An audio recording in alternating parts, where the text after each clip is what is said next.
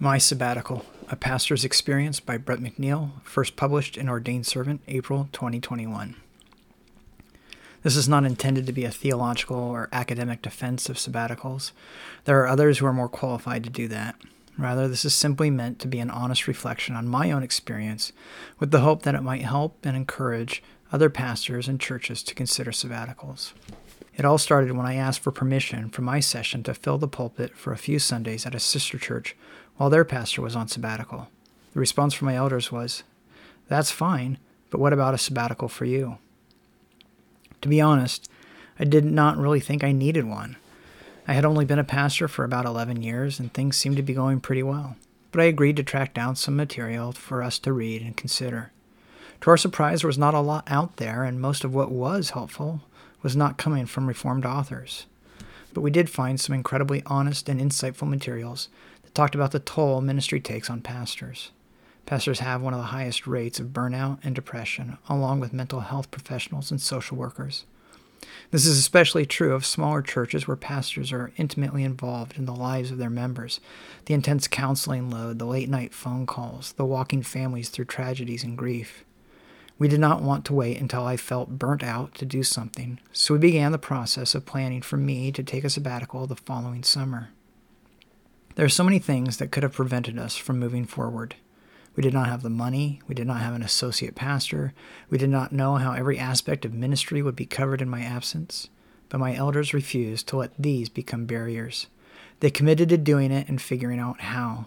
We figured that it would cost an average of $300 per Sunday to cover pulpit supply and mileage, so they put $4,000 into the annual budget and committed to putting $700 a year moving forward toward future sabbaticals. I made a list of everything I did, and we started finding volunteers to take over these tasks while I was gone. We recruited pulpit supply for 13 Sundays. We figured out how the session would function in my absence. But the most important thing we did was prepare the congregation. Six months before it happened, we let them know what was coming. We answered questions. We let them know that I was coming back. We set the expectation that I would not be attending worship at our church during that time. That was all the outward preparation. It was a lot of work, but it was straightforward and expected. What I did not anticipate were the fears that started to fill my heart as the sabbatical drew closer. What if the church fell apart while I was gone? What if families left? Or worse, what if things went well while I was gone? What if the church liked the visiting pastors better? What if they decided they did not want me back? What if I was not indispensable? These are the secret fears of a pastor's heart that none of us wants to admit. My session had just read Eswine's Sensing Jesus, which talks about the idols of ministry, the desire to know everything, fix everything, and be everywhere. It is far too easy for pastors to try to be their congregation's savior rather than point them to their Savior. The idols of ministry lead us to teach our congregations to look to us rather than to Jesus. As my sabbatical drew closer and all my fears became harder and harder to silence, my own idols became harder to ignore, and I began to worry. What happens when all the craziness stops? What happens when I stop working on other people's issues and have to be quiet for a season? What am I going to find when I slow down and am I prepared for what I will find? Those questions scared me to the point where I seriously considered calling off the sabbatical. But by God's grace, I did not. And so, on the first week of June 2016, I began a three month sabbatical. The first two weeks were great. My family packed up the trailer and we headed out camping. Standard issues with camping with four daughters aside, it went well. Once we got into a rhythm, we relaxed, read books, and had fun. Feeling rested, we headed home to begin this sabbatical thing in earnest. I had been directed by some to see my sabbatical as a study leave, a time to read what I did not have time to read in the midst of ministry, and work on improving myself as a pastor. My plan was to get up, grab my coffee and breakfast, and head into my study for the morning. I finally had time to read without feeling rushed. I could tackle at least part of that stack of books I had wanted to get to.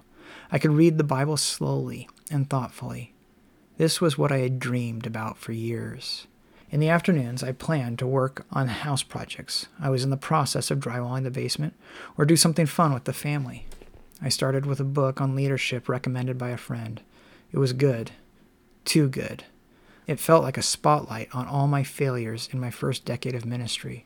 I saw my failures and insecurities and felt overwhelmed. Very quickly, I started to dread picking it up. So I tried other books, but it was going much slower than I expected. My sabbatical was almost half over, and there was no way I was going to accomplish all I had hoped to do. I was not feeling encouraged and charged about the next decade of ministry. I felt anxious, weak, and scared. By the fifth week, I was a complete mess. My fears were coming true.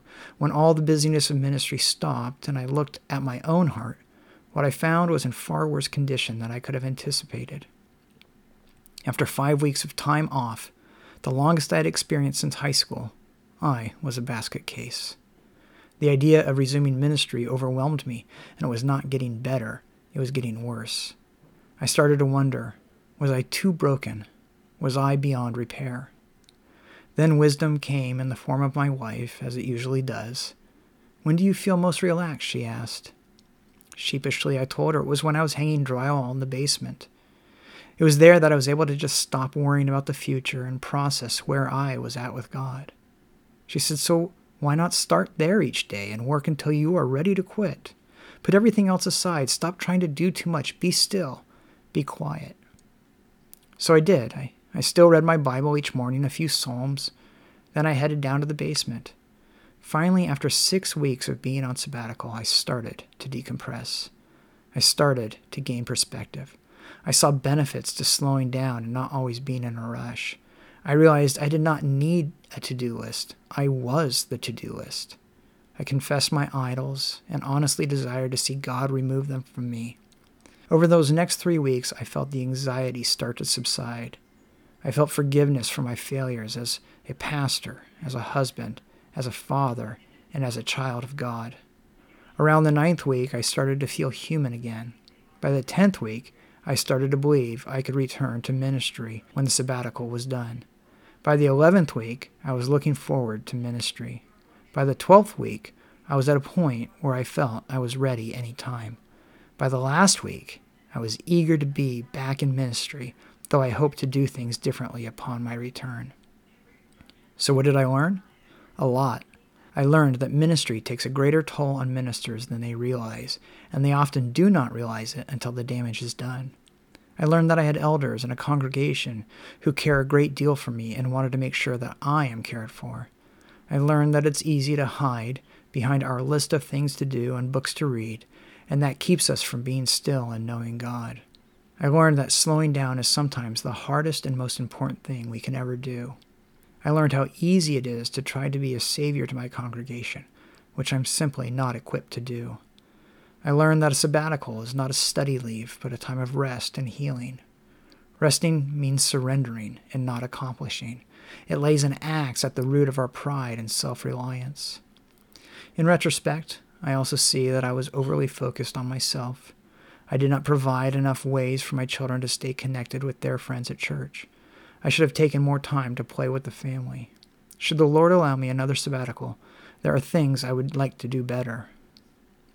Would I recommend a sabbatical to other pastors and congregations? Absolutely. In fact, I do it all the time. Commit to it, volunteer to help, make it happen. But I think the way we do sabbaticals is as important as having a sabbatical.